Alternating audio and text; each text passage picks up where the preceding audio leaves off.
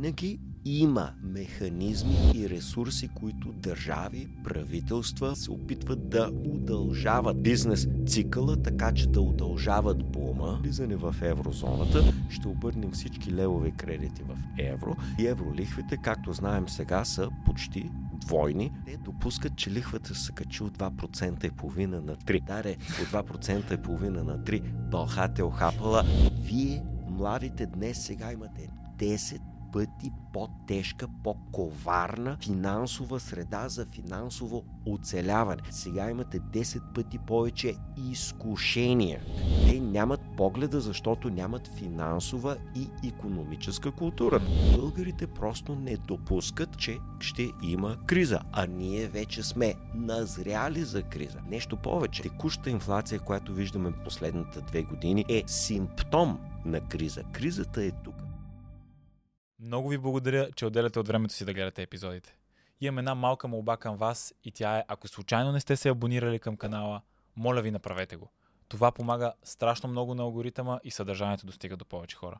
Благодаря ви.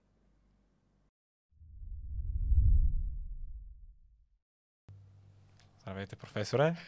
Благодаря за поканата. Много се радвам, че дойдохте. И днешната тема, която ще фокусираме с вас е около личните финанси.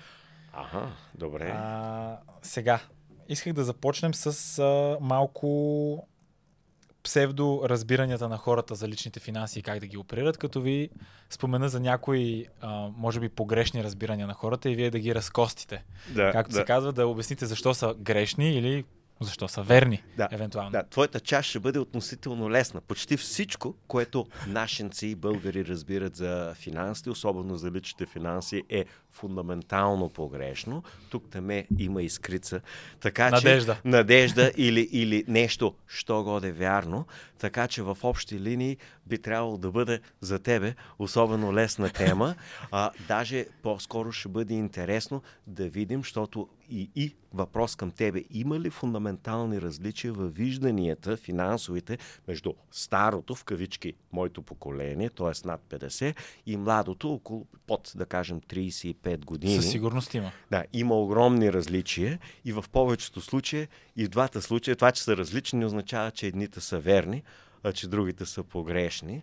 Значи огромни различия. Младото поколение се е отдало на харчене, потребление, консумация, така нареченото YOLO, нали? You only live once, нали? Живееш веднъж и съответно живеят за деня, живеят за мега. Това се нарича Carpe Diem, нали? И за съжаление това е фундаментално катастрофа за техните финанси. Но да видим ти какво си подготвил в случая. Едно от нещата, които смятам, че а, хората със сигурност тук са големи привърженици на него, е, защото и това го Да. знаем и сега, като го кажа веднага, ще сетите за какво става въпрос. По-добре е да си купя жилище с кредит, отколкото да плащам найем. Разбира се, то, това е най-големият мит и легенда. Чувал съм го десетки, да не казвам вече стотици пъти. Ай, десетки пъти на месец го чувам. Постоянно ми го казват, че а, парите за найем са хвърлени На вятъра. на вятъра. Точно така.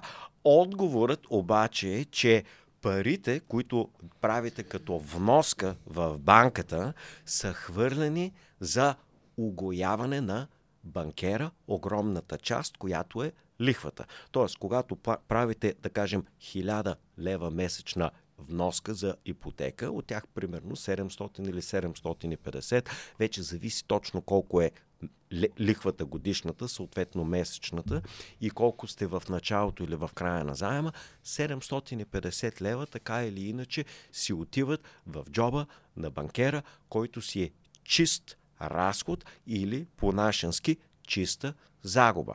Някакви 100, 150, 200 лева, вече зависимост отново от лихвата, реално отиват в кавички във вашия джоб, т.е. те не отиват във вашия джоб, а отиват за изплащане на главницата.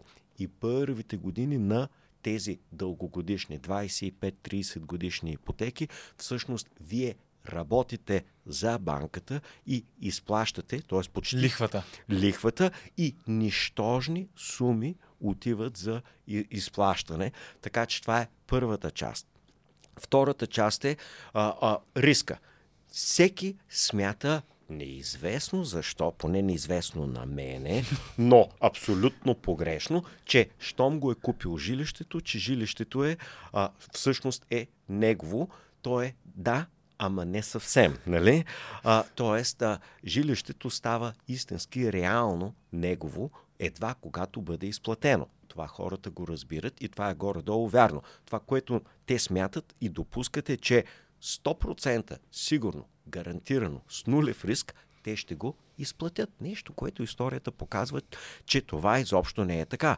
Хората забравят от 2008 до 2012 година огромен процент от хората закупили жилището си с ипотека, го загубиха. Т.е. те са плащали известно време и в някакъв момент 2009, 2010, 2011 година в крайна сметка банката го взима. Защото лихвата става много висока заради... Значи, от, а, или то са много фактори? Значи, много са фактори, т.е. много са причините. Първата причина е, че банката в един момент почва да ти вдига лихви. То с това е свързан така наречен всеки бас. Т.е. всяка криза, в крайна сметка, винаги опира до а, свиване на ликвидността, свиване на банковия кредит и общо повишаване на лихвите, както по депозити, така и по кредити, така че една вноска от 1000 лева може да стане 1200 в добрия вариант, може да стане 1400-500, но сега на тези ултра ниски лихви, т.е. на тази ниска база, спокойно може да скочи на 1800 или дори 2000 лева. Нещо, което банкери, брокери и така нататък обясняват няма как да стане. И отговор е, те допускат, че лихвата се качи от 2% и половина на 3. Е, даре, от 2% и половина на 3 бълхате охапала. Вярно е, признавам го. Ама от 2% и половина на 5 почваш вече да усещаш. А от 2% и половина на 7,5 да се отруи лихвата. Това случва ли се?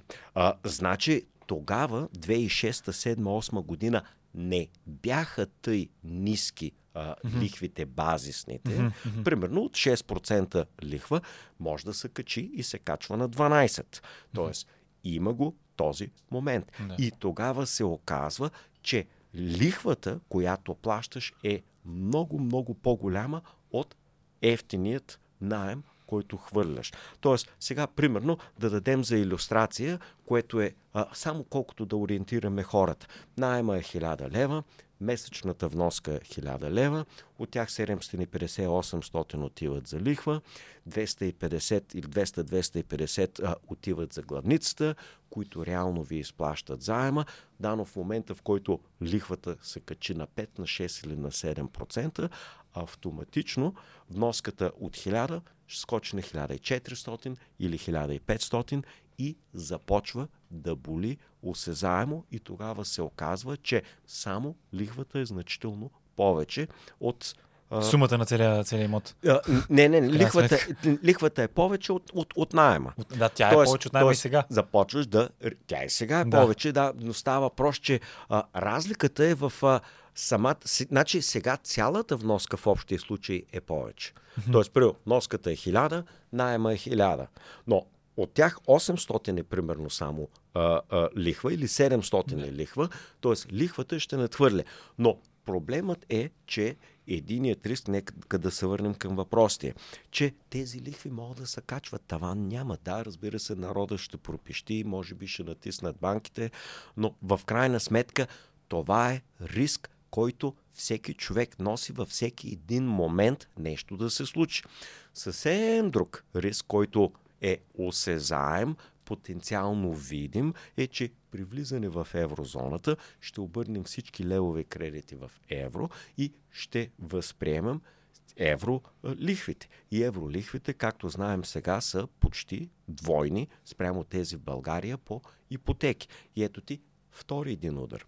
А, третият, по-големият удар, разбира се, идва, че рано или късно идва криза. Рано или късно идва рецесия. Според мен това хората не го осъзнават, че реално в крайна сметка каквото и да стане, може и да се удължи по-дълго време да отнеме, но тя идва. Точно така. Значи, винаги има механизми и ресурси, които държави, правителства, монетарна, фискална политика се опитват да удължават бизнес цикъла, така че да удължават бума, още повече да отлагат краха, но краха рано или късно винаги, винаги пристига. Сега, има един втори момент. Оказва се, че колкото по-дълго време си отлагал този крах, толкова по-голям е съответния срив, толкова по-тежка е кризата. Това е да си 120 кг, човек, продължаваш да си хапваш, отлагаш диетата, отлагаш спорта, но в един момент ставаш 140, в един момент ставаш 150.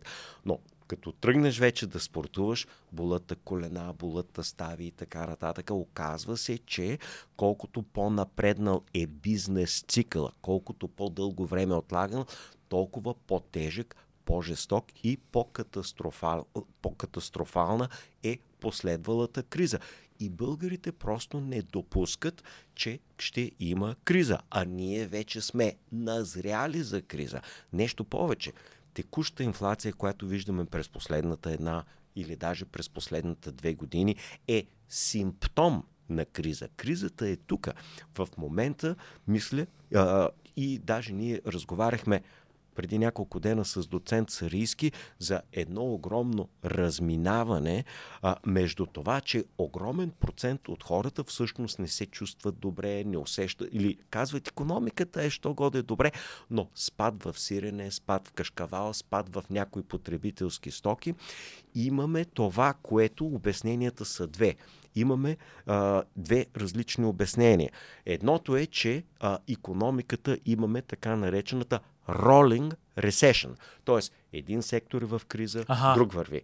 След това друг сектор влиза в рецесия, трети сектор влиза в рецесия, първият почва да излиза, друг сектор почва да потъва. Тоест, ако имаме 10 сектора, 3-4-5 са окей okay, и 3-4-5 са потънали. Месото аз гледам цената просто гърми нагоре. Каймата, мина, миналата, аре не миналата, вече е по-миналата година, 2020, телешката кайма имаше до 7-8 лева на килограм, сега е 18-19 лева на килограм за малко над 12-14 и... месеца, което е огромна, огромен скок на... Да, значи не, чи, чи, чисто економически, то е здрав разум, но е и теоретично изключително просто обяснение, че когато цените на потребителските, а и като цяло имаме всеобща макроекономическа инфлация, аз давам за иллюстрация 10% се качват цените, човек бюджета от 1000 или от айде 2000 лева средна заплата някъде няма да стигне. Той ще отреже от курорта, от хотела, от ресторанта, от киното, от маратонките.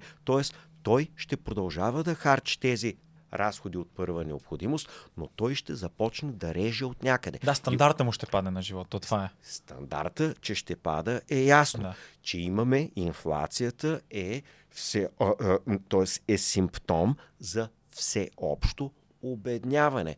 Въпреки това, че някои хора купили жилища, виждат, че цените на жилища върват нагоре, те се кефят и си мислят, че печелят и са спечелили, но те могат да попитат повечето а, от а, хората в Турция. В момента през последните няколко години имаме луда, галопираща инфлация, имаме срив на а, валутата, на турската зверски лира. Срив. Да, зверски срив. И в същото време цените на жилищата излитат нагоре, но в турски лири.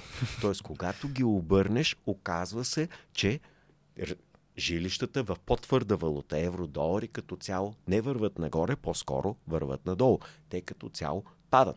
Между другото, а, интересен въпрос, който малко... То имаше го в статика. Най-бързо излитащите цени на жилища в света, рекордьорът света е Украина. Защото wow. цените на жилищата ги мерят в гривни, т.е. в украински гривни, в местната валута. Ага. Но когато а тя инфлацията отчетеш... някакви ненормални проценти. Точно така, инфлацията е огромна, но когато ги вземеш в реално изражение, а, не се качват много, по-скоро падат И да, има някакво покачване, което е временно само в Киев, тъй като бягат от цялата държава и купуват в Киев. Поне купуваха, докато почнаха нали, да бомбардират и Киев индиректно. Но връщам се на общата тема. Нали, първоначално на въпроса направихме а, две, а, да, две, две, две отстъпления. Е, това, че всички хора се чувстват леко забогатяли, а, е абсолютно иллюзорно.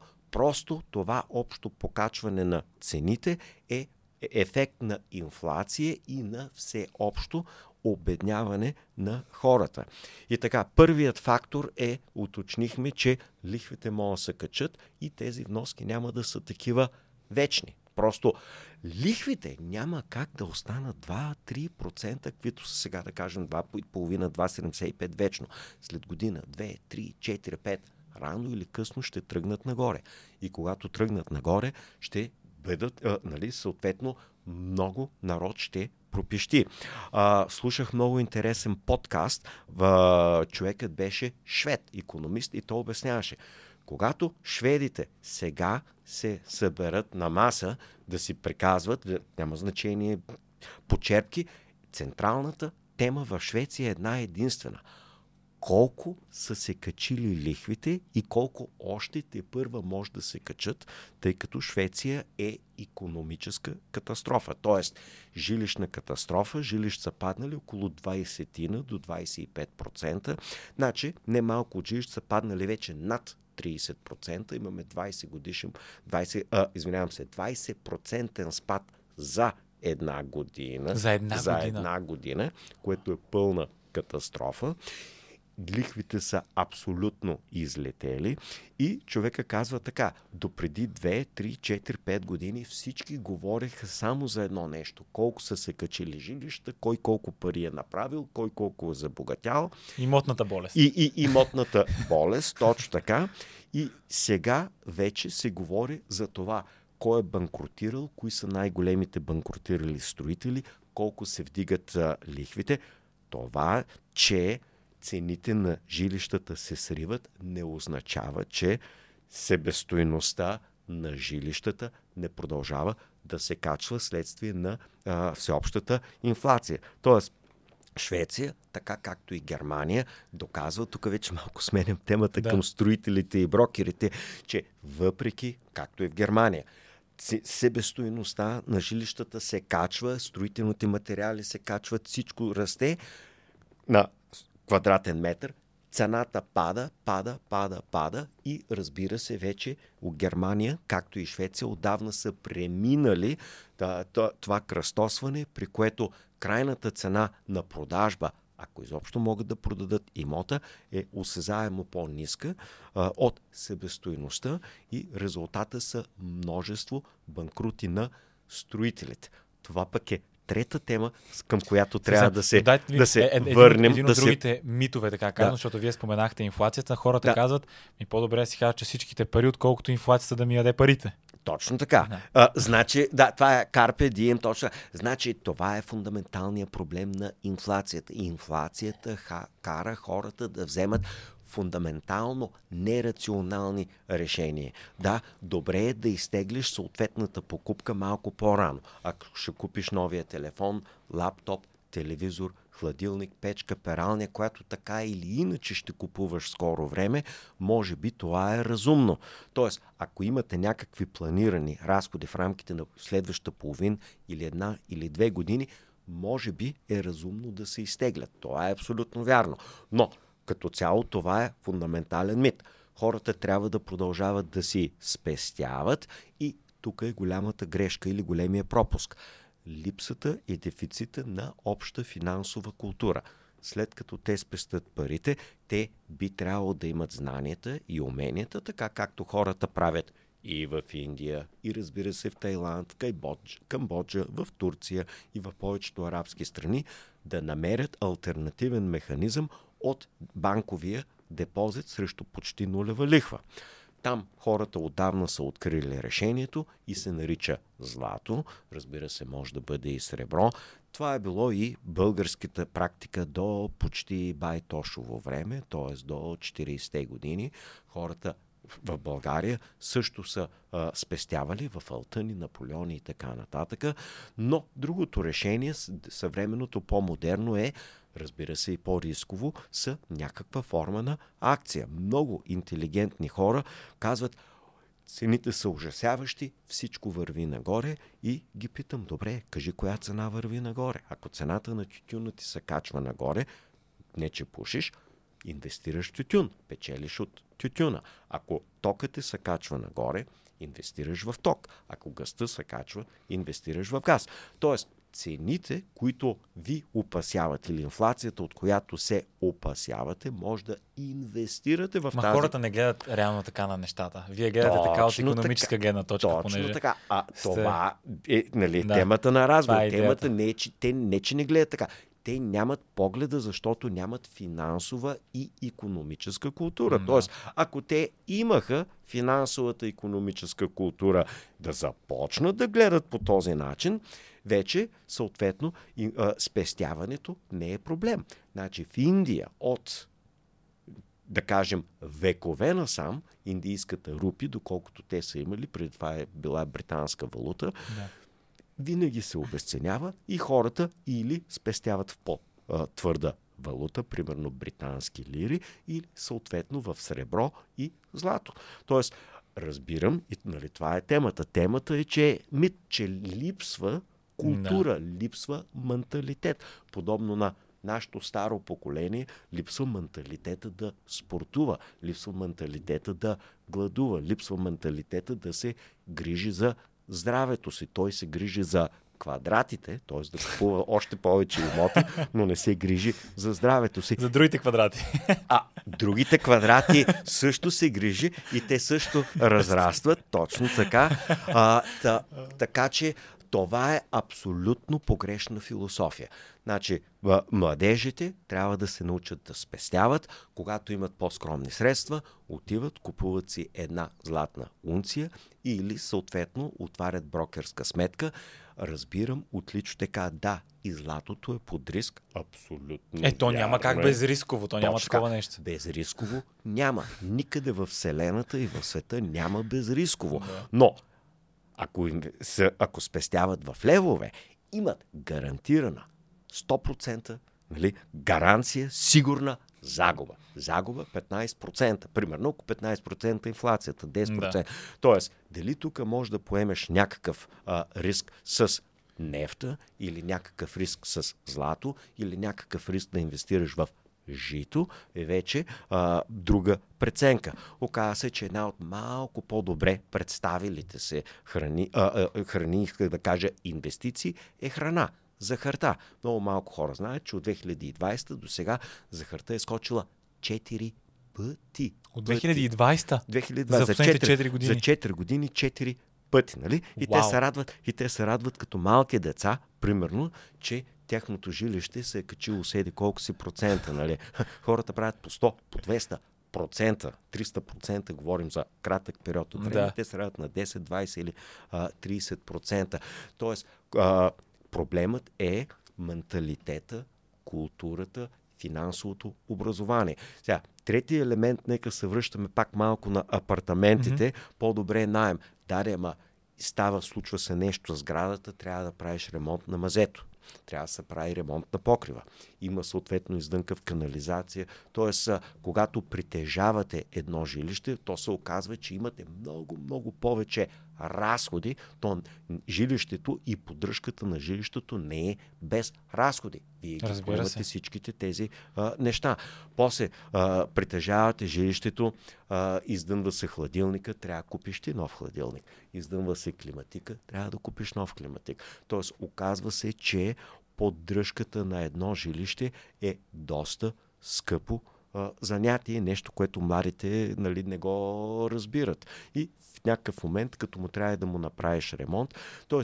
има много други разходи, има много други рискове, свързани с притежанието на а, жилището и не е толкова лесно и просто. И в крайна сметка най-грубата грешка, която те допускат е, че щом аз купя жилището, то ще върви нагоре, нагоре, само нагоре. От този момент тръгва само нагоре. Да. И до безкрай нагоре и че той ще забогатее от това жилище.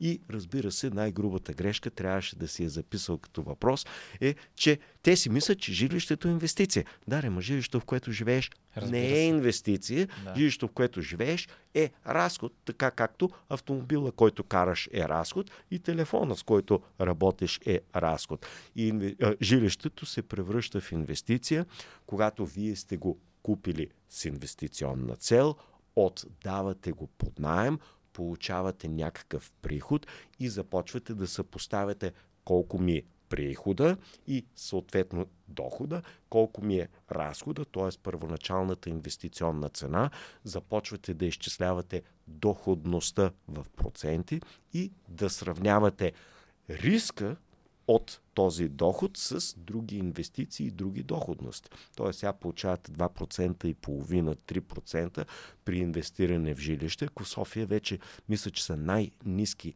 доходите под 2% и половина, това е смехотворна възвръщаемост. Просто да се възвърне инвестицията за 35 или 40 години, казваме условно, ти сега си условно на 30 години, ти ще чакаш още 40 години и ако доживееш 70 години, на 70-тия ти си рожден ден, ти ще видиш първата Печалба. печалба. Защото до тогава ти дори няма да видиш част от парите си. Но жилище е добра инвестиция, когато се изплаща за 6, 7, 8 години. Жилището нормално като инвестиции се изплаща от 8 до 12 години. Всяко жилище, което се изплаща над 15 години, което се превежда, но носи под 6-7%, е изключително слаба, калпава, лоша инвестиция и за съжаление това е което хората правят, но те си мислят, по-скоро живеят с иллюзията, че правят много добра инвестиция.Ма смятате ли, че младите гледат по същия начин сега на жилищата? аз толкова, толкова ли са зарибени? Щях тебе да попитам, тъй като ти а, а, контактуваш с млади. с- с моите Тук приятели- има още купчина а, Да. други младежи. Ами, Какво може би смятат? то е много специфично до кръга, с който се заобградиш. И хората около мен, които са, не са така скочили да се набиват в кредити и да плащат 40 години имот. Но съм сигурен, че има и такива млади, това е сигурно. Но не мисля, че в днешно време са толкова говорим хора от 25 надолу, да мек между 18 Е, и от 25. 25 надолу да, те... защото аз съм в тези среди. а, Аз съм в тези а. среди. И сега вижте, това е много важно, понеже то млади са и на 35, хората също са млади. Но Разбира въпросът е, се. че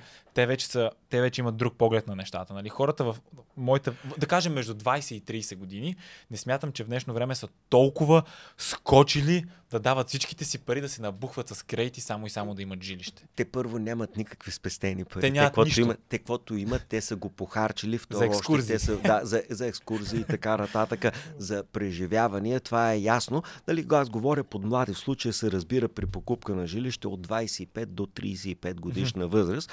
Що- Но а, сега това, което аз виждам и гледам от подкасти, от Поля Христова, от други, че всъщност тези млади хора 25 до 30, които купуват, а те са вече мнозинството от купувачите, който на 35, на 38, на 40, той е вече купил и вероятно няма да направи втора покупка скоро, просто защото няма капацитета за втора ипотека. Е. Тоест последните останали са 22, 25, 27, 8 години. Те реално купуват с 100% в първоначална вноска. Тоест, бащата взима потребителски кредит или той взима потребителски кредит, майката взима потребител с няколко потребителски кредит, връзват а, първоначалната вноска, която е на кредит, и после още взима 80% и след това пък взима и друг кредит да го отремонтира Да. и потенциално да го обзавере. И те са вече до тук в а, кредити. А, това, може би, което ти споменаваш е, че младите вече осъзнават, че а, те а, вече те не могат. Те не могат да си го позволят, те не могат да го купат. Те не, банката вече няма да му даде. Тоест, безбожно скъпи станаха цените и те са вече недостъпни за 23, 25, 27 годишните и те просто се отказали. Сега вече съвсем друг социален проблем е. И аз говорих с моя племенник, който се върна неодавна в Америка. Те се чувстват изключително горди, примерно на 32-3 години, че те вече са купили апартамент и че те са от щастливците, които са изтеглили печелившия лотариен билет, защото те ми обясняват, младото поколение, които са на 23, 25, 27 са тотално прецакано поколение, защото те не могат да си купят. Е, ние в България сега ще имаме едно огромно поколение, което е прецакано. Прецакани са и ако са купили. И ако не са купили. И ако не са купили. Ако не са купили, защото цените са безбожно скъпи и не могат да си позволят. И ако са купили, защото са безбожно скъпи и е много по-вероятно да паднат и тези жилища да се обесценят и след 2, 3, 5, 7 години те да са на нулата или потенциално да са под нулата, въпреки помощта на инфлацията и в двата варианта да са прецакани. И това е един от големите проблеми, които правят жилищните и съответно инвестиционните балони, че за, налага противовес върху по-старото поколение, тези, които печелят, и съответното младо поколение, което на съответния етап на балонизация е прецакано. А добре, какъв съвет тогава бихте дали за по-младите, които да кажем на този етап е лоша идея, като нямат големи финансови възможности да гледат на жилищата като потенциална възможност? Какво би било добра инвестиция или добър начин, по който да си менижират личните финанси, че да могат след 2, 5, 8 години, може би, ако се сринат имоти, да си купат а, жилище? Какъв би бил твоя съвет на моите набори, чичковци с огромни шкембета, да се погрижат за здравето си. Дай сега идеи. Сега, идеята е много проста според мен. Отиват и с всичкото свободно време, което имат прибирайки найемите, да тренират малко, а не а, да лежат само. А, така.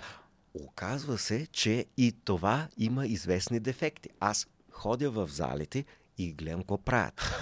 И отговор, не знаят какво правят в залата почти всички упражнения ги правят грешно.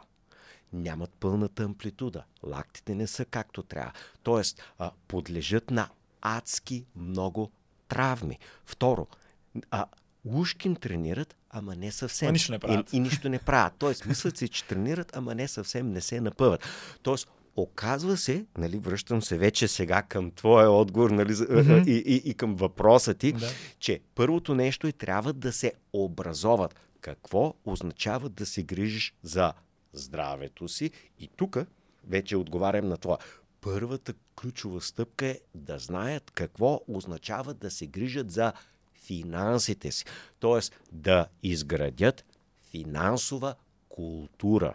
Така както възрастните трябва да изградят физически или по-скоро здравна култура. Нали, първата част на а, тази, да кажем, а, здравна култура е, че той трябва да знае, че той трябва да оправи диетата. Втората част е вече, че трябва да оправи спорта. Тук за младите първата част е няма как да прокопсат финансово, ако те нямат спестяване. Тоест, всеки месец той трябва да спестява 20, колко? 30, 40, а 50%, 50%. 50% трябва да спестяват, ако могат. За някой това нещо е тотален шок. Много хора не могат да спестяват дори и 5. Какъв процент от младите хора могат да спестят поне 10% от дохода си. Според мен много малък. Ако се замислим, те живеят, да кажем, под най... В София, да кажем, взимат на 25, взимат 2000-2500 лева заплата. А, така? Плащат 1000 лева за найем, плащат 500 лева за сметки, вода, ток и всички други неща, които с интернет и телевизия плащат. Храна. И още 500 лева за храна. И с другите отиват на Банско. За, за две нощувки. Така. И ето ги 200-2500 лева всичките. И Проблемът е след това, че те стават на 30-35 и все още не могат да спестяват. Нали? Значи, опираме до... и това се нарича диета. Диета на разходите. Тоест, младите трябва да се научат да си подлагат разходите на строга диета, така както възрастните трябва да си подлагат нали, Хра, храненето Смятате на строга. ли, че младите харчат много повече от възрастните? Да, много повече. повече. А, смятам, че младите харчат много по-безразборно. А, младите харчат за много абсолютно ненужни неща и някакси за така наречените преживявания, да отиде тук, да отиде там, да види това, да види онова и т.н. И проблема е, че няма нищо лошо да отиде и да види когато може да си ги позволи. Но когато спестяванията му са нула, тези неща той не може да си ги позволи. Тоест, той може да си позволи нещата, които му дават възможност да спестява минимум или поне 20%, които да може да спестява. О, Сега... някои хора сега ще кажат, ама то, то, то не, какво говори, как спестявам 20% от заплатата, аз едва преживявам на месец. А, а, е, това е част от проблема, нали? Че, примерно, кажеш, плаща 1000 лева примерно на месец найем. Значи едно време, примерно, ако е млад, ще живее в мазето ще живее в таванската стая. Ако е млад и съответно е нискодоходен, mm-hmm. нали, говорим за 2000 лева средна или сравнително ниска заплата в София, той ще живее само и единствено в гарсониера много по-вероятно е той да живее в двустаен и да дели с някой приятел квартирата си, потенциално с приятелката си да, да. делят квартирата и найема.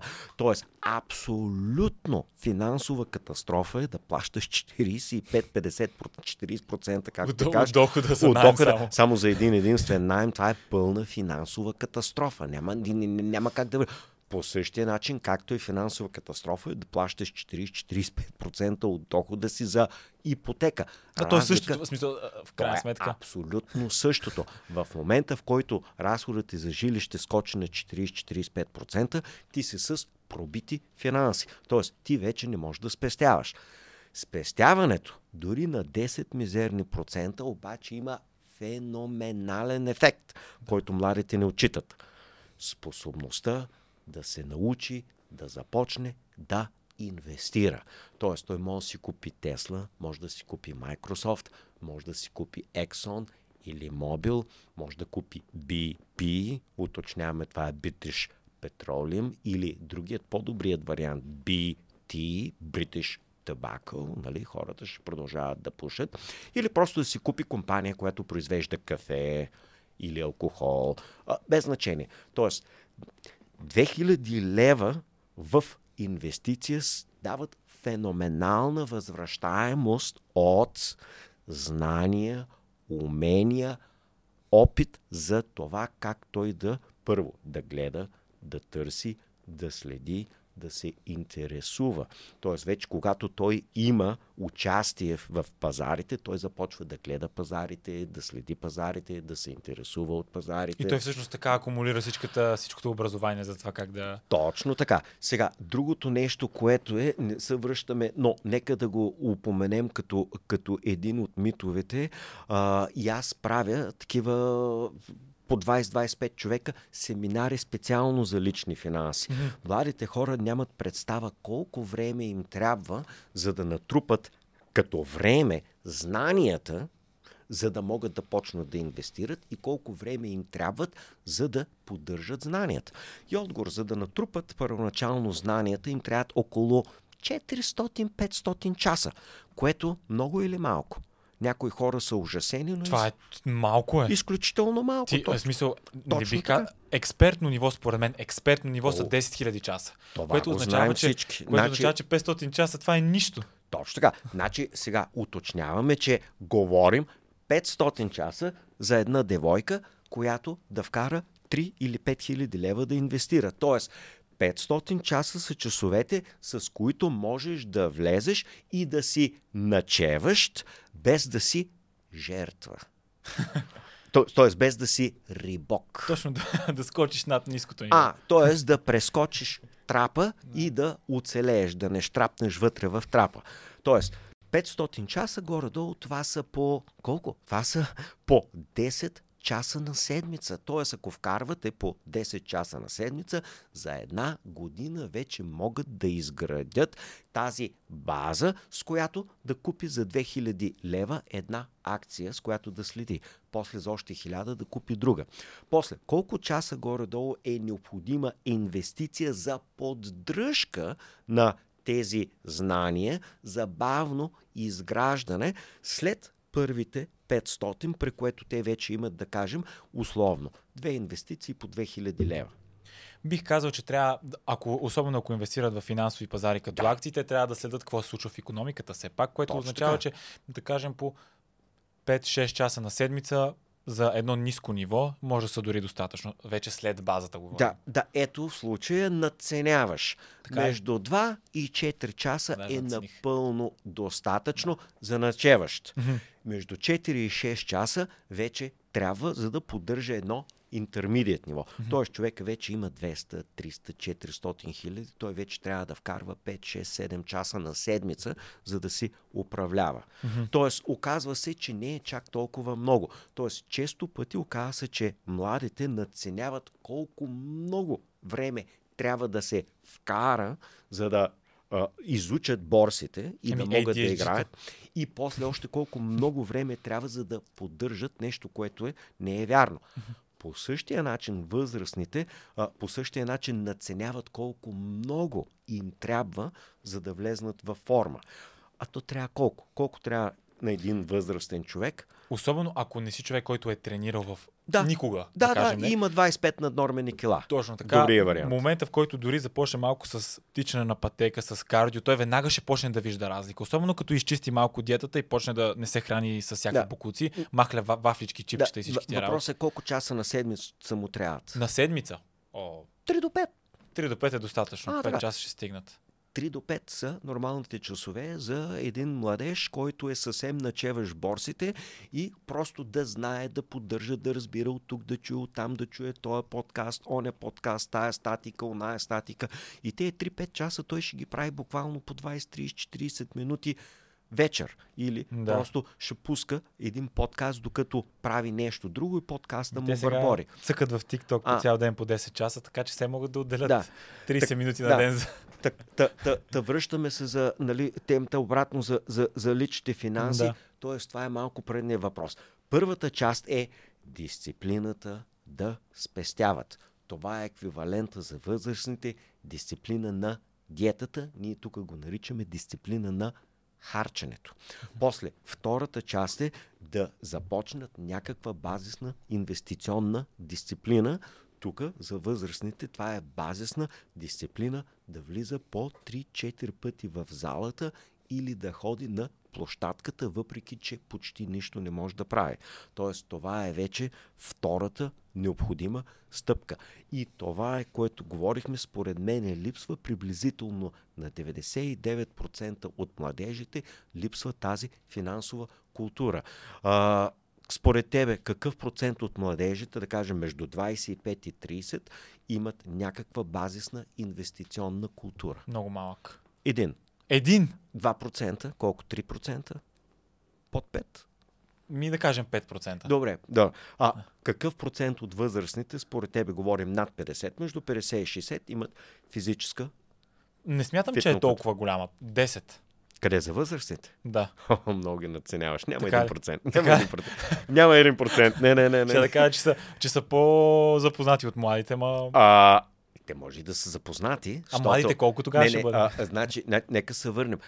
Възрастите може да са запознати, защото гледат футбол на телевизия, но самия той да отиде в залата и да поработи, самия той да отиде на пистата, самия той да отиде на площадката и да тренира, процента на възрастните е не повече от а, 1%. Аз Няма. мислех, че ме питате за финансовата грамотност на младите А, и на възрастните. А, не, не, не. А не питахте за тренировка. За физическата-. За физическата О, и да. тренировка. Един процент ще го повярвам. Е, е, един процент Да. е реалистично. Да. Сега, за а, финансовата грамотност е вече наистина около 10. Значи оказва се, че виждам осезаема разлика между знанията и уменията на възрастните, които са между 45 и 65 години и младите. Ама Тоест, искам да ви прекъсна малко и да питам. Това смятат, много е трудно човек на 20 години да има знанията на човек на 45 години. Абсолютно Въпросът е човека, вярно. човека на 45 години, когато той е бил на 20, бил ли е Не. на по-високо инвестиционно ниво Не. от младите? Не, не, не. В това, никакъв случай. Това означава, че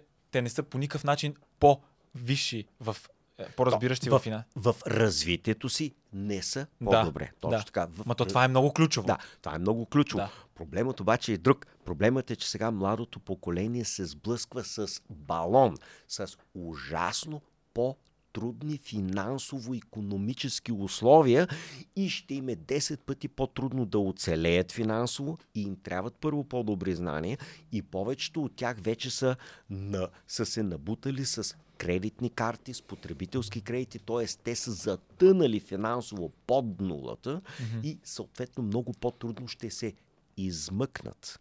Сега вече съвсем друг е проблема, че младите сега а, трябва да имат много добра здравно-физическа а, култура, тъй като сега а, средата здравната е 10 пъти по-тежка от нашето поколение. Ние по бай точно време нямаше почти фалшиви храни, нямаше снаксове, чипсове, а, шоколадите бяха Със сигурност сладките бяха по-чиста уникални. храна. Това е А, сигурно. Да, тя е 10 до 100 пъти по-чиста среда.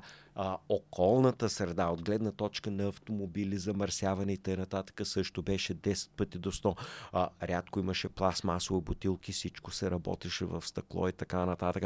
Тоест, вие сега, младите, имате 10 пъти по-предизвикателна, по-трудна, по-тежка среда, както за оцеляване финансово, така и за оцеляване здравословно. При нас ние имахме в нашия випуск един, който му казахме дебелия. И той беше един. Един.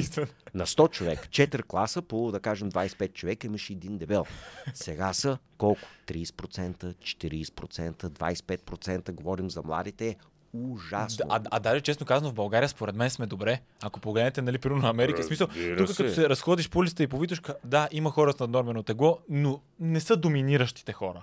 Все още, но според мен в държави като Америка, Англия, ти се Да. разхождаш по улицата и те са, И- те са Да, и в Германия горе-долу. Така, Така ли? Да, чувам някои много разнопосочни за Франция. Едни ми казват, че французите са дебели, другите са слаби. Миналата година Да. бях там, честно да кажа, не съм забелязал, но бях в Париж само. Париж Аха. не е цяла Франция, Да. разбира се.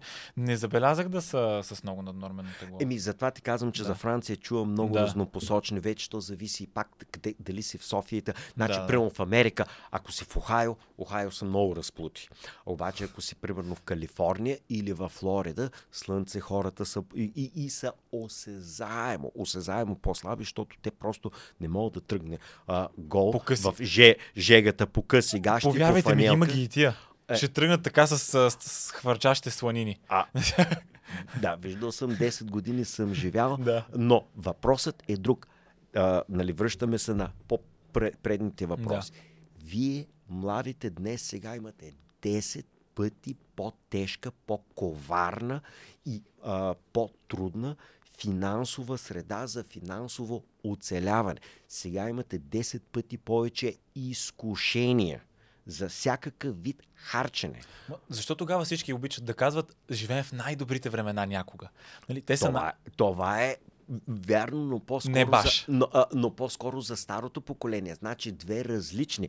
Има си поколения, така както са в щатите, бейби бумерите, които живеят в Като царе. страхотни времена. Те живеят в страхотни времена. Те имат всички видове активи, те имат спестявания. Когато са били а, млади, може ли са да спестяват, може ли са съответно да инвестират, натрупали са огромни и съответно имаш огромно прецакано поколение. Сега, Ето ни. да, а, Младите. да, младите, а, голи като пушки, затънали в кредити и в сланини. А, така че а, това е, е, са едно нещата, т.е. Имате много по-тежка среда, включително и здравословно. А, младите спортуват а, повече. Според мен спортуват между 5 и не повече от 8% от младите спортуват. От възрастните спортуват не повече от 1%. Тоест, процента на младите, които са в залите по площадките и се движат и като цяло е много, много по-голям, но все още твърде а, малък а, процентно. Сега вече съм друг е проблема за образователната система, която тотално се изврати. Младите получават ужасно образование, т.е. с а, дефицити, т.е. те са фокусирани изцяло върху а, дипломите. Нали? Да, търсят резултата, да мехената хартийка, която ще вземат, а не самите знания, които ще натрупат самите знания, умения, точно така и най-важно критично, логично мислене, за да не могат да бъдат манипулирани и от политици, но най-вече от маркетолози и от други инфлуенсъри като мене, нали? а, а, а, те, те всъщност вече строители и брокери стават големите инфлуенсъри, така че това са такова. Но пак да се върнем на някои от твоите митове, които ти си подготвил. Аз мисля, че с нещата, които разказахте до сега, покрихте всичките митове, които бях Да, подбрал, всички- така да, че да, то то- ще има още. те са, нали? то винаги може, има, те просто са общи нещата, с, дали ще бъде с инфлацията, дали ще бъде с жилищата, всичко това има да, толкова митове. най-големият мит е, че по някакъв начин инфлацията е благодатна или е добре, или инфлацията е добре за нас. Не или смятам, ако- че много хора го вярват. Да, ли? или, или че ако аз съм в бизнеса, аз мога да се възползвам от инфлацията да слагам по-големи цени. Сега, отговорът е следния. Има е, инфлацията на ранен етап е винаги се възприема като благодатна, защото когато цените върват нагоре, заплатите обикновено изпреварват. И хората усещат, че заплатите им изпреварват цените. Това е за И кратък период. това е за кратък период и това се нарича ниска инфлация или благодатна. След това обаче вече идва злокачествената инфлация, тая стая, която вече боли жестоко, при която цените започват да изпреварват доходите и колкото да се опитват държава, бизнеси да надуват доходите, цените бягат още по-бързо. Това е вече лошата кофти инфлация, срещу която единственото лекарство е криза. Само и единствено економическа криза решава този фундаментален проблем Да. и държава всички се опитват всячески да отложат проблема. Това, Но- което казахте за младото, младото поколение, което съм съгласен с вас с многото харчене, то по някъде допринася точно за този скок на инфлацията, защото те хубаво тръгват, взимат малко повече заплата, но те пак я харчат Те харчат и, те и харчат и, и то процент на скок на заплата и те продължават, продължават нещата да растат нагоре, нагоре, нагоре и то тя инфлацията също си Отделно върви. взимат кредит, за да отиде на море, кредит, за да, Да. отиде на почивка или Аз това да не мога да си го представя как е възможно. Аз Човек мога. да изтегли кредит да отиде на море. Аз... Е, това е финансовата култура, която се превръща в финансова катастрофа рано или късно. Тоест, за да направи той няколко екскурзии, той после ще мизерства една, две, три, пет, седем години. Той се обрича с този менталитет да е вечно в дългове, вечно в кредити, вечно Да е под беден. нулата, вечно да е беден, вечно да е мизерен, вечно да е притиснат и вечно да живее от заплата до заплата. Е, това е мизерен живот, който аз не го пожелавам на никой, но оставам с впечатление, че поне 80% от младите живеят по този начин и се самообричат да живеят по този начин, така както възрастните, поне 80, по-скоро 90% о- о- от а, нас се обричат да ходят от доктор на доктор, от болест на болест и очакват или се надяват докторите с хапченце да реши съответния проблем, вместо той сам да си оправи фундаментите на диета, спорт, стрес, сън и така нататък. Извинявам се за прекъсването, но искам да ви помоля, ако не сте се абонирали за канала, да го направите. Над 80% от хората, които в момента гледат епизода, не са се абонирали, а това страшно много ни помага. Благодаря ви. Добре, мисля, че доста неща покрихме относно личните финанси. Можем да подхванем, исках да ви поразпитам за евро и за приемането на еврото в България, понеже също е много, има много митове покрай това какво се случва като България, ако България приеме еврото. И много от нещата, които чуваме, ми то какво, каква разлика има? Ние сега сме фиксирани лева към еврото и да вземем еврото, никаква, никаква разлика няма. Какво казвате за този аргумент? Разликата е огромна. Разликата е, е, е, е, е, е колосална. Ние сега имаме възможността, ако решим да печатаме, ако не решим да не печатаме, да имаме относително самостоятелна монет- монетарна политика, т.е. БНБ може да вдига задължителните минимални резерви, да вдига капиталовите, т.е. имаме някаква частична монетарна политика. После, ние не сме в европлатежната сметки а, и, и разплащането не стават през евросистемата, имаме си наша вътрешна, т.е.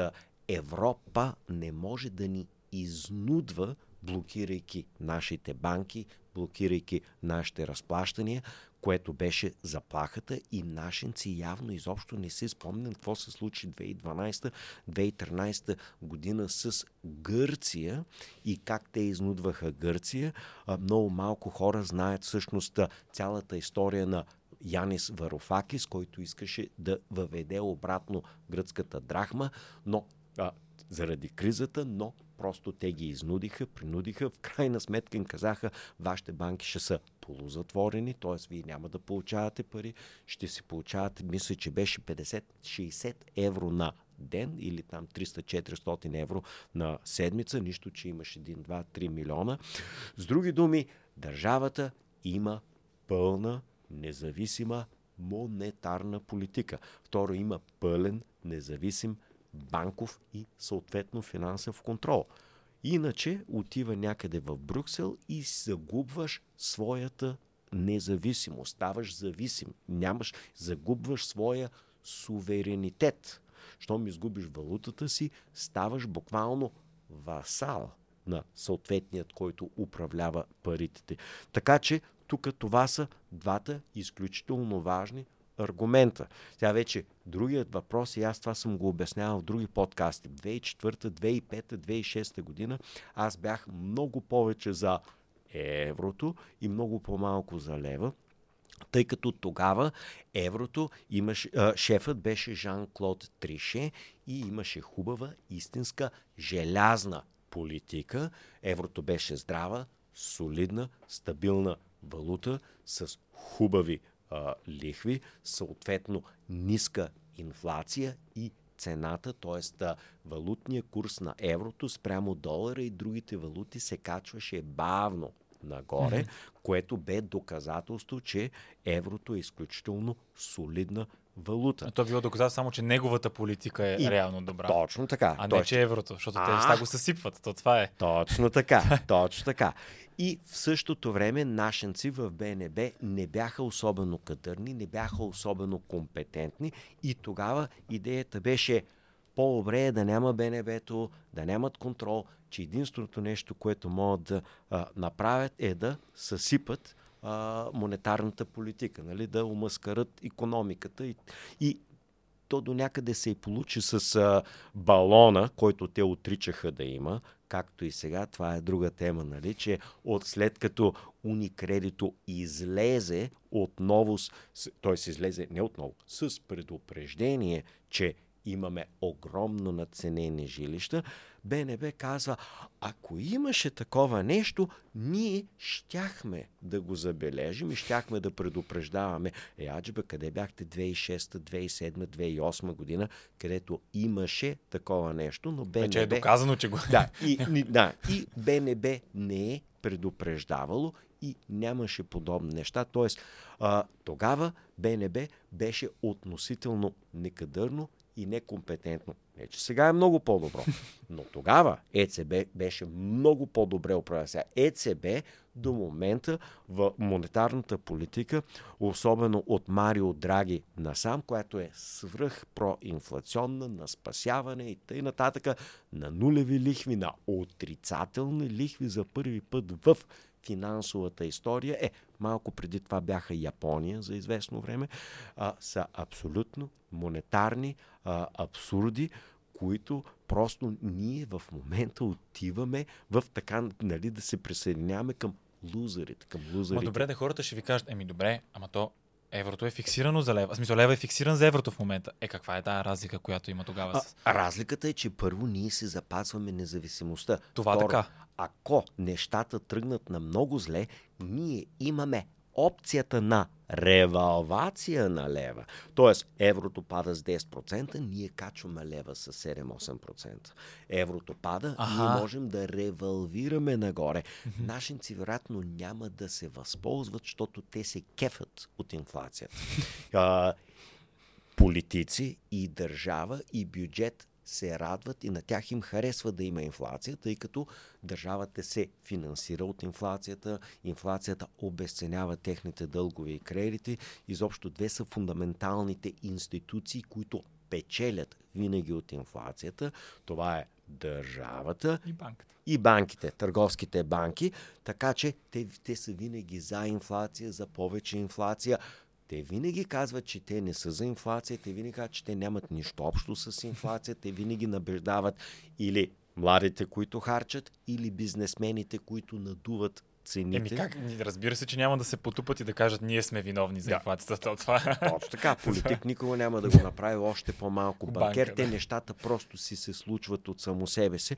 Сега, разбира се, е виновен Путин, вече Хамас и така нататък. Е с войни, геополитически. Ами то се, мести, то се мести погледа на хората на различни места, така че да го отклони максимално от проблемите на... Да, и, и, и, от, и от отговорите на съответните а, проблеми. Точно така.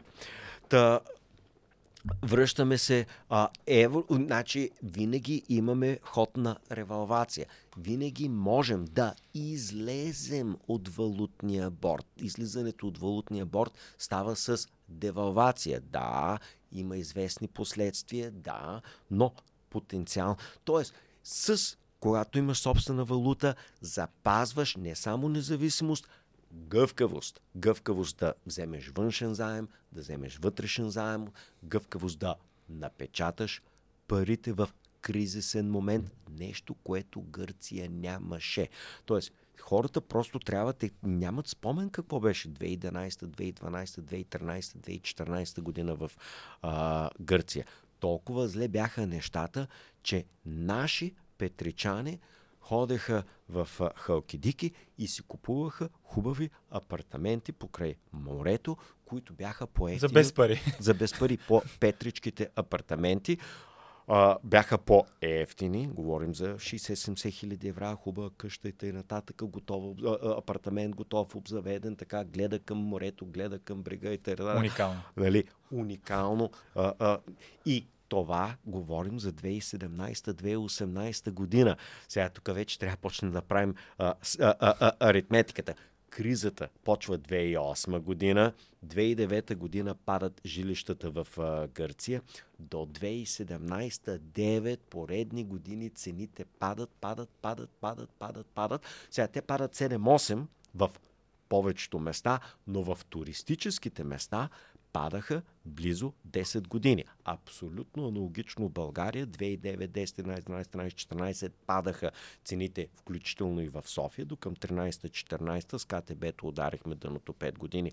Но цените в Банско продължиха да падат и 15 и 16 и 17 някъде около 2018-2019 година удариха дъното. Също и в Слънчев бряг. Тоест туристическите райони а, често пъти удрят дъното малко по-късно. Но връщам се обратно на темата. Тоест не можеш да спреш този катастрофален срив 10 години. А, смисъл, българина трябва поне да види, да прочете, да попита какво означава 10 поредни години имотът ти да върви надолу, надолу, надолу, надолу и само надолу и край му се не вижда. А, имаше в един момент а, апартаменти а, в Солун, столицата на западноевропейската цивилизация, нали, гръцката а, империя, нали, а, 10, 15, 18 хиляди евра за апартамент в Солун. Да, гарсониера, ама Ама за, за 15 000 евро. 15 хиляди евро, нали, ефтиния. А, тоест, а, хората не могат да отчитат какви са истинските реалности. Така както а, сега, примерно, а, тотален срив на жилищата в Швеция, вече споменахме, пълен крак 10-12% за сега, до момента, само за 12 месеца в Германия, спад в жилищата в почти цяла Европа, почти цяла Но българите, но ние сме българите- напред. Не, не, не само сме напред. Те ти казват, тук никога няма да падне. Тук няма как да паднат. Тук идните 3, 5, 10 години лихвите ще са вечно ниски, економиката ще е вечно нажижена и на огън, няма да има криза, няма да има рецесия, цените ще са нагоре, нагоре. Е, можело една година така да са на около нулата или минус 2-3%, което не се брои. Нали? Добре, да, Толкова ма, идва, идва големия въпрос. Как успяват банките и брокерите така да манипулират виждането на хората, че те да продължават да купуват имоти. Това е- Отгоре, докато народа е прост, ще купува. Как така в Америка продължават да манипулират дебели американец да ходи на Макдоналдс и да жули на джанкфуд? Ами оказва се, че може. Облъч- акъл. Да, първо, акъл, няма критично а, мислене, няма независимо мислене през цялото. Значи балона има свойството да бъде седактив. Как е? Привлекателен, примамлив. Тоест той примамва все повече а, хора и а, до момента се оказва... Значи логиката на простолюдието и на економиста е диаметрално противоположна.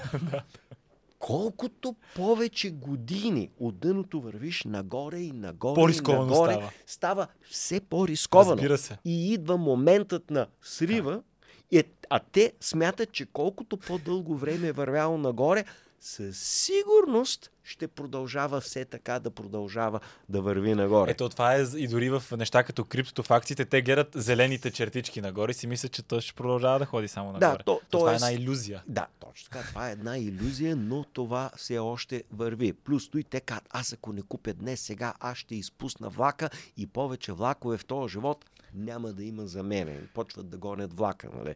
Тоест, почва да гони инвестицията, цената нагоре, нещо, което също не, не е вярно. А, но, нали, връщаме се на еврото. Губиш а, а, възможността да реагираш. Губиш възможността да емитираш дълг. Или както е Гърция. Гърция економиката е пълна трагедия. Мисля си, че по економически стандарти, нали, много хора тук ще му заплюят и няма да се съгласат, България вече мина Гърция. Тоест медицинска сестра в България спрямо медицинска сестра в Гърция като покупателна способност. Да, защото имате преди, че е много скъпо в Гърция, въпреки но че Гърция е по-скъпо. Да. А, точно така. Нещо повече. Сега излязоха много нови това лято, новите неща, които излязаха, че гръцкото а, Беломорие, т.е. е много по-ефтино или е по-ефтино, отколкото в България, че цените са много ниски и затова българите ходят там. И казвам, да, защото Гърция е в тежка, брутална економическа криза и цените на туризма, туристическите цени на хората, които работят там, падат. Те са в такава криза, че в Гърция е вече по-ефтино. Примерно, къде е, по, къде е по-добре економически? България или в Турция? Разбира се, че в България. Разбира се, че България. Ма, къде е по-ефтино?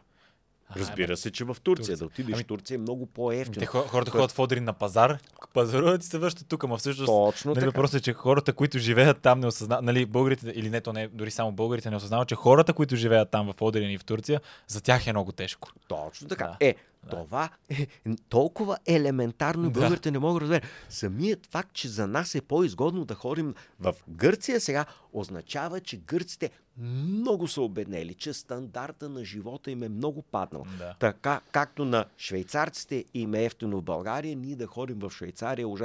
Изобщо Да. високото ценово равнище, както и в Швейцария, потенциално в Дубай а, или примерно в Сингапур, е индикатор за висок стандарт на живот и за просперитет. И това, че в Гърция е станало ефтино, те някакси го отчитат, че е много Готино. Гот... То е готино, ако си турист, обаче за гърците е тежка криза. И отчитаме, сега е 2020, тогава беше 2023 година, това е 12 години след кризата от 2008, даже, значи, 14 години от кризата, Гърция върви надолу, надолу, надолу, надолу, само надолу и пак надолу. Все още е надолу. И все още иконо... Да, жилищата вече тръгнаха в Гърция малко нагоре, но економиката върви надолу. Добре, имам Так. един въпрос, който е свързан с дълга им. Да. Както Гърция, така и има и други държави, Штатите и така нататък, които имат много висок външен дълг. Това въобще, като надмине 100% Да. от GDP, това въобще възможно ли е някога да бъде изплатено? Значи, отгоре, то няма да бъде изплатено, невъзможно е да бъде изплатено по честен път. Аха. Тоест, те обикновено ще го из, а, изплащат с печатане на нови пари. На гърба на хората, да на гърба на хората. Тоест, основно, когато станат свръхзадължнели, почти всички държави обикновено изплащат чрез инфлация. Тоест, те печатат парите и връщат заемите. Е, добре, нема щатите. Те печатат, той външния им дълг само расте. Те печатат пари, той дълга расте нагоре, той не пада надолу. Точно Така, така. те нищо но- не изплащат. А, знае, точно Обезценяват така. Те, парите ни- просто. Те, те просто обесценяват парите. И Да. примерно дългът от 30 е станал 34 милиарда. Да. Нали, примерно е скочил с 10%, Той е толкова ниски сега, 12%. 34. Да, де, ма в същото време Да. инфлацията е изяла с 5-10% голяма част от дълга. Аха. Тоест, дългът.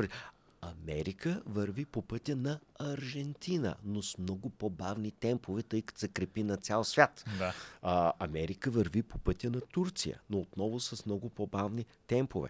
А, разбира се, това е проблема. Ние, а, Гърция върви по пътя на Америка и на Аржентина и на, Гърция, и, и на Турция безкрайно задлъжня. Тя никога няма да може да изплати. Рано или късно Гърция в някакъв смисъл ще банкротира. Дали просто ще спре да изплаща, дали вече А няма какво да значи плаща. това? Какво значи да спре да изплаща? Как така си взимат едно кредит и казват, банкротирахме и спират да плащат? Какво Ами- означава това? Какви са санкциите? За да... Какво се случва реално на економическо ниво? А, значи, а, вече зависи а, юридически. Ако е Америка, идва и ти взима острова, идва и ти взима съответното предприятие. Тоест, те принуждават държавата да започне да разпродава активи. Ще разпродадете летище, ще разпродадете пристанище, ще Вау. разпродадете кораби. А, ще разпродадете паркове, ще разпродадете мини и така нататък. Тоест, държавата ще има някакви активи, които по някакъв начин ще влезат в или под контрол на съответните чужденци.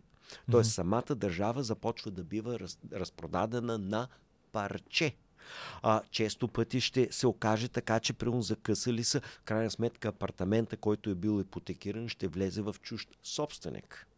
Тоест, може да бъдат разпродадени апартаменти.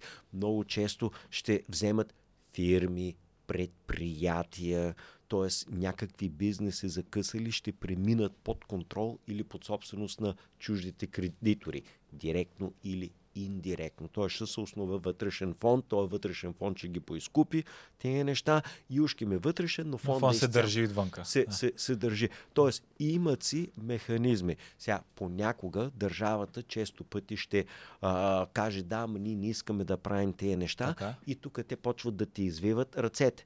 Добре, няма да има той, добре, няма да има оной. Тоест, а, няма да получавате.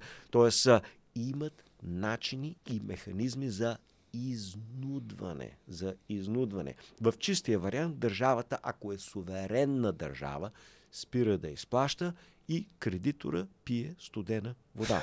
Но често пъти, ако кредитора е Америка или както беше Германия в случая на Гърция, проблемът е, че кредиторските банки ще банкротират.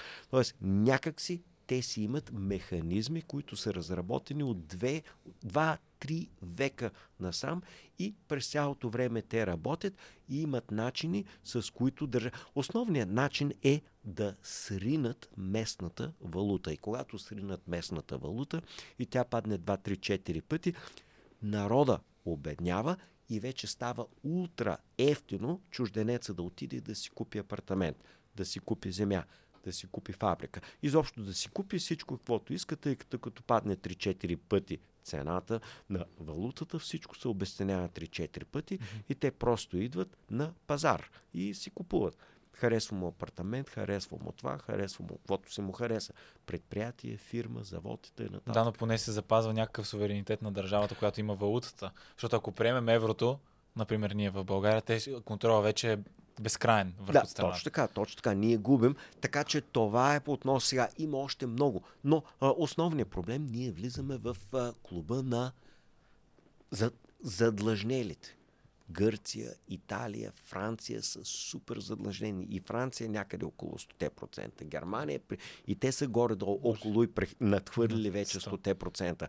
Тоест, абсолютно безнадежно е. Ние влизаме в кръга. Дец, така наречения Dead Spiral, мисля, че се Да, да, на то, английски. точно така. Да, и, да. А те и Европа вече навлиза в тази вече дългова спирала. Тя е вече Америка навлиза в дългова спирала. Япония от много отдавна. Спиралата много бавно върви, но тя е просто неизбежна. Нали? Няма, няма мърдане. Влезнал ли се веднъж в спиралата, трябва жестоко рязане на всякакви видове разходи и често пъти те до там стигат. Аржентина, ето сега кризата на Аржентина, идва новия президент, ще отрежем той, той, той, той, той, той. Първа работа е да окасапи половината или голяма част от социалните разходи. Разбира се, почти всяка криза се посреща по този начин. Това беше и с предходната криза 2002-2003 година, да не объркам точно с а, Турция. Тоест, mm-hmm. всяка държава, когато мине някаква криза, трябва жестоко да урежат социалните разходи. Той това и Гърция трябваше да мине, но не в такава жестока степен, тъй като Гърция продължава да трупа дългове и продължава да задлъжнява 160, 170. Да, вече. те са някакви луди, а 180 наближават вече, май. И аз така да, си мисля, че са. Да, то, тоест, вече и ми спускам, тъй като процентите растат страшно, страшно бързо, както и в Америка процентите растат, то вече оттам GDP. Ма хората, някои хора ще кажат, ми хубаво, те процентите растат, ма те гърците живеят Преживяват си. А, а, е, това е разликата. Да преживяваш е едно. Да. Да просперираш е нещо съвсем различно. Както младите кажеш, да вързва двата края и да изхарчва до последната стотинка едно, да има спестяване по 500 лева на месец всеки месец, да има 5-6-7 хиляди спестени в края на годината, с някаква инвестиция да станат 8, да работи 5 години, да има 30-40 хиляди лева отстрани, спестени за възглавничка, да има вече изплатена кола за 10 или 20 хиляди лева и т.н. Тоест, има разлика да си на нулата, и да ти дишат кредиторите и кредитните карти във врата. Има разлика 5 години по-късно, примерно започнала на 23, на 28 години да има 30 или 40 хиляди спестени инвестирани лева с 3, 4, 5 инвестиционни а, години опит. И им прича, ако инвестираш 2, 3, 4 години и видиш някакви прилични резултати, както е примерно за някои биткоинари, но не само, принципно, в каквото да. и да си инвестирал, да. и ти виждаш, че имаш някакви знания, имаш някакви умения, че се оправиш, се ориентираш, кажеш, за колко купувам жилище? Просто няма смисъл. Да. Или а, спокойно мога да отложа покупката на жилище. Да изчакаш Или, момента. Да изчакаш момента, нещо повече. Докато жилищата върват с 3%, моите инвестиции върват с 15%. Или, добре, жилища върват, върват с 10% нагоре, мо, моите инвестиции върват с 20%. Да изпреварвам. И в крайна сметка да не бързам, в крайна сметка да не поемам рискове. Според мен хората просто имат няк... грешна много вярват в това, че жилищата са най-стабилната инвестиция. Все едно, е, няма просто какво да стане. Нали, то е земя, е, то е имот. Точно Въпреки, така. че аз е. много не харесвам нали, апартаменти и къща са две напълно различни неща. Да имаш апартамент, някакъв измислен въздух в небето е много различно от това да имаш земя. И, къща. Ами, това са нали пак възгледи или да. в случая предпочитания. Тоест какво ти предпочиташ. То не е баш предпочитание. Едно е да притежаваш земята, едно е да притежаваш въздуха. Да, Става да, нещо, да, пада да, сградата, да, ти нямаш да. нищо. Точно така. Къщата пада, има пак да си я построиш на същото да, място. Да, да, да, точно нали? така. Имаш дори да. разрешителни и да, да, много да, е различно. Смисъл. Да, да, много е различно юридически, няма спор. Е, е, това е всъщност, аз имах в нов български университет, но това е друга тема за друг а, а, разговор с студентите, които по време така на балонизиране на пазара ги попитахме, нали, а, колко а, рискова е. В общи линии те отговориха, че е абсолютно или де-факто на практика без рискова. Е, имотната инвестиция ли? За, за имотната да, инвестиция. Да. И горе-долу целият семинар беше 90 минути, един по един да обясним различни видове рискове. Нали, mm-hmm. Първо геополитически риск, както е сега случая в а, Украина. Mm-hmm. Или примерно в Газа. Нали, в да. момента какво се случва. Нали? После, даже. а, така. После имаш политически риск и т.н. нататък. И накрая достигнахме и разписахме, защото нали, горе-долу това са, да кажем, 15 риска по 5 минути, като ги обсъжда с 20 човека и Да. всеки се включва за юридически риски, т.н. Да. И 15 риска по-късно приключихме и уточнихме, че в жилищата така има ясни, очевидни 15 риска, за които те никога не са се замислили.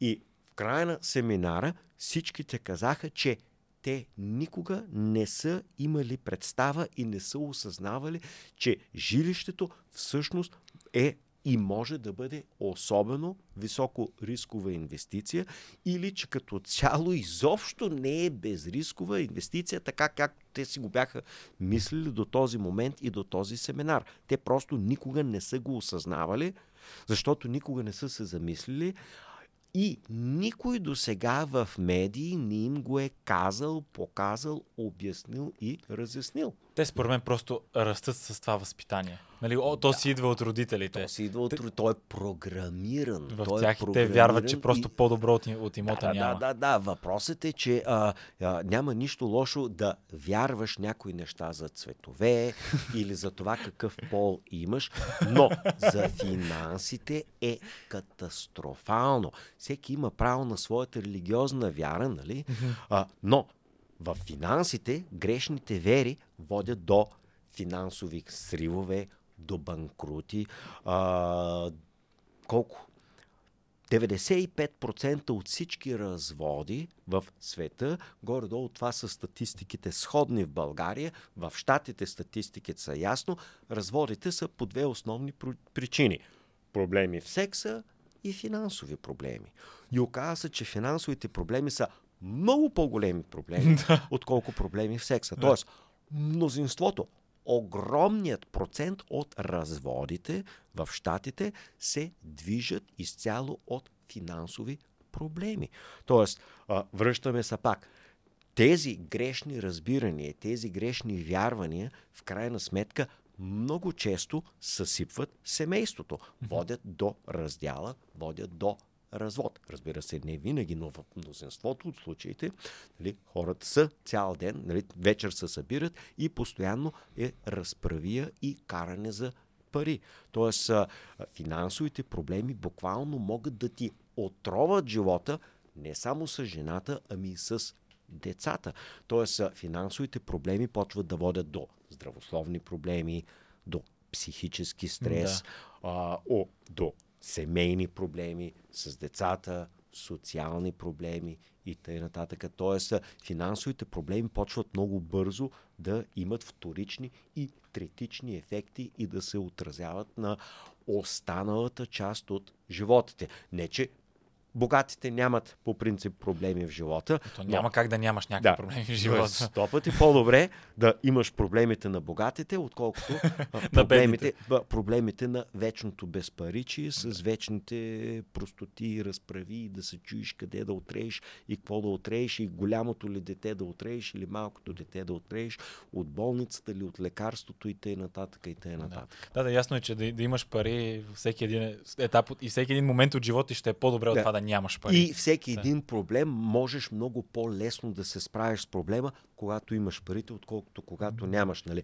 И това беше темата, която се връщнахме между 23 и 28 годишните.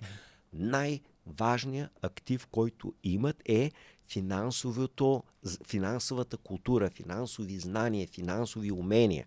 Финансовата култура в следващия момент прераства в инвестиционна култура. Те може да са само 2000 лева в Microsoft, обаче той вече следи, слуши, слухтари, интересува се. Може да е една единствена унция злато, но той вече почва да следи златото, от какво се влияе, как се влияе, какви са, каква са развитие на лихви, на инфлации, на безработици и т.н. Почва да следи геополитика. Тоест той започва да натрупва а, стаж. А, знаем, че а, ам- в Америка американските милионери, тя така се казва книжката, нали, съседът милионер, че а, а, основният начин по който са станали мнозинството от милионерите е имат някаква работа, имат огромна норма на спестяване 30, 40, 50%. Знаем след това, че тези хора имат дълга инвестиционна кариера. Те са започвали от 25, 27. Да, те дори само да не са толкова образовани, само в S&P да са ги държали, за период от 30 години, Точно и така. те вече виждат някаква милионерска възвръщаемост. Точно така. Те вече имат милионерска възвръщаемост, само да са ги държали в S&P. Да. Да. Въпросът е, че единствен начин да ги държиш в S&P на 27... Да се- знаеш какво е. Не, да се въздържиш от този разход, от Да. тази екскурзийка.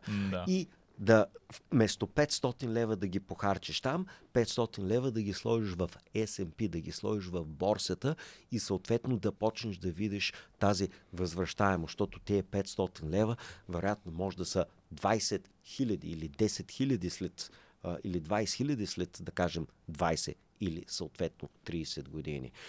Да е разликата между финансова зависимост, наречена на новобългарски кредитен роб, или финансова независимост, където по всеки един момент мога да кажеш на работодателя майната ти, когато имаш 100 или 200 бона отстрани и нямаш никакви кредити и съответно не си зависим и шефът ти не може да се гаври с трупа ти както искаш, защото знае, че ако утре ти си на улицата, т.е. те съкрати, банката ти взима жилището. Да. Тоест, то, там тръгнахме, че това са изключително важни неща от гледна точка на а, финансова и съответно тя прераства в инвестиционна култура. Явно младите просто, както казахте, 10 пъти по-трудно в наше време в момента да се справяме. Значи просто трябва да си дигнем нивото, да сме много по-добри от Точно, по-възрастните на нашите години. Трябва да Точно сме така. много по-напред. Първо те смятат, нали, да си имаш собствен апартамент, смисъл, собствен апартамент, дори да е под найем, когато си млад, 25 годишен, нали, а, това е ултра висок стандарт. Вече, да. ко, който, той е примерно, измислям си, касиерка, нали, и, и, и да живее с, нали, сама в апартамент, да, ма ще изяжда 40-50% от дохода. Това трябва да се разбира, че ще е изключително кратковременно явление за една, за две години, докато си пренареди финансите, докато намери по-високо доходна а, работа. За, за найем трябва да се плаща не повече от 20-25% било то найем, било то ипотека. Тоталният лимит е 30%, за да имаш останалата част от финансите да си ти относително здрави. Нали? Да, да е можеш по- да се храниш и да можеш да спестяваш. точно така, да това може да, точно така. Тоест да си покриваш а, Разходите, да. битовите, Битовите разходи и пак и, и да спестяваш, но не спестяваш 5%, да спестяваш едно 20 или 30%. А, и тогава вече ще имаш здрави финанси. Плюс и вече, ако си младеж на 29 години, имаш 30, 40, 50 хиляди спестени с труд, спестени с дисциплина. Значи, ключът към успеха, и аз това го формулирам вече над 10 години в здравословната сфера, в финансовата е горе-долу предимно а, ясно. Трябва да имаш изградена воля. Тоест, връщаме се към уроците на младите родители и бъдещите млади татковци и съответно майки. Най-важното нещо, което трябва да се изгражда у едно дете от пеленачит на 3, 5, 7 годишно е, че трябва да има изградена воля а не сополанко, който да е, мрънка и да хленчи и веднага... Да получава всичко. На ти мама сладолеча, о, на ти мама шоколадче. а, воля е първият ключов елемент. Дисциплина. Втор... Да, точно така. Вторият елемент е характер, като ключовият елемент на характера е дисциплината. Значи, а, характер трябва да има изграден характер. Тоест да знае какво иска, да знае как го иска, да си го преследва, да го преследва дисциплинирано, ежедневно, да вкарва необходимото а, а, време. И последната част е относително по-елементарна мотивация. Човекът в крайна сметка трябва да е мотивиран да направи благосостояние. Трябва да е мотивиран да действа. Тоест, често пъти младите се носят по течението, течението ги носи и където ги отнесе там. Тоест, а, нали, мотивацията е да гребеш и да гребеш в съответната посока. Ама първо трябва да знаеш, че има посока, да имаш ясна посока и след това вече да можеш да гребеш. Като се умориш, да починиш и после пак да продължаваш да... Значи, воля, характер и мотивация са трите ключови елемента за финансов успех. И това са същите три ключови елемента за здравния успех. Това са горе-долу и трите ключови елемента за спортния успех. Воля, характер и мотивация. Но това е нещото, което липсва на моето старо поколение, вече така го наричаме, нали? Те са фун... те явно излезе, че те си фундаментални правила на живота, не А, просто на само на финансовата така. или здравословната. Значи, те са и в финансовата, и като цяло в здравната, и вече до голяма степен приложими и за други области от живота, но не като се фокусираме върху тези две, които са по-важни и по-фундаментални от останалите, Да. защото, нали, ако си фундаментално тежко болен, закъсал, болита кръста, тъй нататък, какво като имаш, нали, любов, семейство и тъй нататък, ти си в окаяно здравословно състояние. Изобщо не говорим за рак, диабет и тъй нататък. Просто губи смисъл всичкото това нещо. По същия начин, колкото имаш човек до тебе, обичате се и т.н. и а, финансово си банкротирал и постоянно се чудиш откъде да спестиш стотинка и кредити и т.н. Тоест, това са двата така по-важни, фундаментални елемента на живота, които при тяхното изграждане вече можеш да говориш за хубаво надграждане личен живот, още по-важно е социален живот, вече социална изява, т.е. да правиш нещо и да получаваш някакво по-голямо признание от обществото, а не само от жената и от а, а, децата. Нали, това е там тая цяла пирамида Да. а, се гради на здрави финанси и здраво здраве. Абсолютно. Абсолютно. Нали? И, и, и здравето, между другото, българин много добре го е казал, а, здрав, смисъл да не си болен, е всъщност първият изискване да си здрав-здрав. Тоест да имаш здрав гръб, да, имаш да. здрави Да не си болен трябва. да не си болен, но нали, т.е. здрав, просто физически, да имаш физическата сила е много важно. Да. Е, сега, от моето поколение едно на хиляда едвам правят едно единствено набиране. Едно на сто не могат да направят една обикновена лицева опора. Нали? А, набирането е далеч по-трудно от лицевата опора. Да. И това е тази здравна физическа култура, която моето поколение а, липсва. Съответно, вашите са си с други проблеми. Нали? Ще, ще направим цял отделен епизод с вас за здравната култура, защото според мен е много важно да го Разбира се, обсъдим. абсолютно Но сега съм задължително. За края на епизода на всеки гост подаряваме по една книжка. Да видим И на каква. вас сега, понеже знам, че вие четете много, и е Да. много трудно да се избере нещо, което не сте чели, но мисля, че не сте чели на Уим Хоф книгата, която ние го обсъдихме за малко на една наша среща. Надявам Да. се да не сте я чели. и- Веро... Да, вероятно ще ви а, разочаровам, но съм чел 6 или 7 книги за ледения човек. А, чел съм му с, как беше, Кьонг, кой беше, двама души са с Автори. автори. А, имат една книга. Не съм сигурен Винхоф има ли си негова лично, собственоръчно написана книга. Мисля, че това е неговата. И, да, а, и а, превод от английски трябваше да кажат обаче как е на английски книгата, Да. тъй като а, The Wim Hof Method на самия Wim Hof 2020 година не съм я Страхотно. чел. Добре, значи поне ще е много не, не, за вас. Не, не съм я чел, тъй като за Вим Хоф четях малко преди това. Съм изчел 5, 6, 7, 8 а, книжки. Изгледал Да. съм поне десетина документални а, филма. Ходех и катерех планините през зимата в снега до кръста гол. Имам немалко така качени снимки в а, Фейсбука до кръста абсолютно гол. А, правех също така зимни тренировки отвънка на снега на площадката гол е с, а, от кръста нагоре с ръкавици. Да. Все пак ръцете се лепат в леденото Да, а, желязо. А, Ще обсъдим и ще, ще разкажете и за това на по-нашироко д- добре, разбира който се. ще направим по-напред. Да, за, за здравно, За. точно така, за- защото те правилата за здравето са еднакво валидни както за младите, така и за, възрастните. старите. Абсолютно. Той ще са полезни на почти цялото общество и може би да навлезем малко в темата за альтернативна медицина, която едно време всъщност е била мейнстрим медицина Да. и как нещата съответно се обръщат с ултрасъвременната фармакологична медицина за всяка болест хапченци и че има други альтернативни методи за Ами, решаване на здравословните Значи хората проблеми. знаят какво да очаква за следващия ни епизод с господин Петров и благодаря ви, ще се видим тогава. И аз благодаря за поканата и до скоро. Чао! Супер!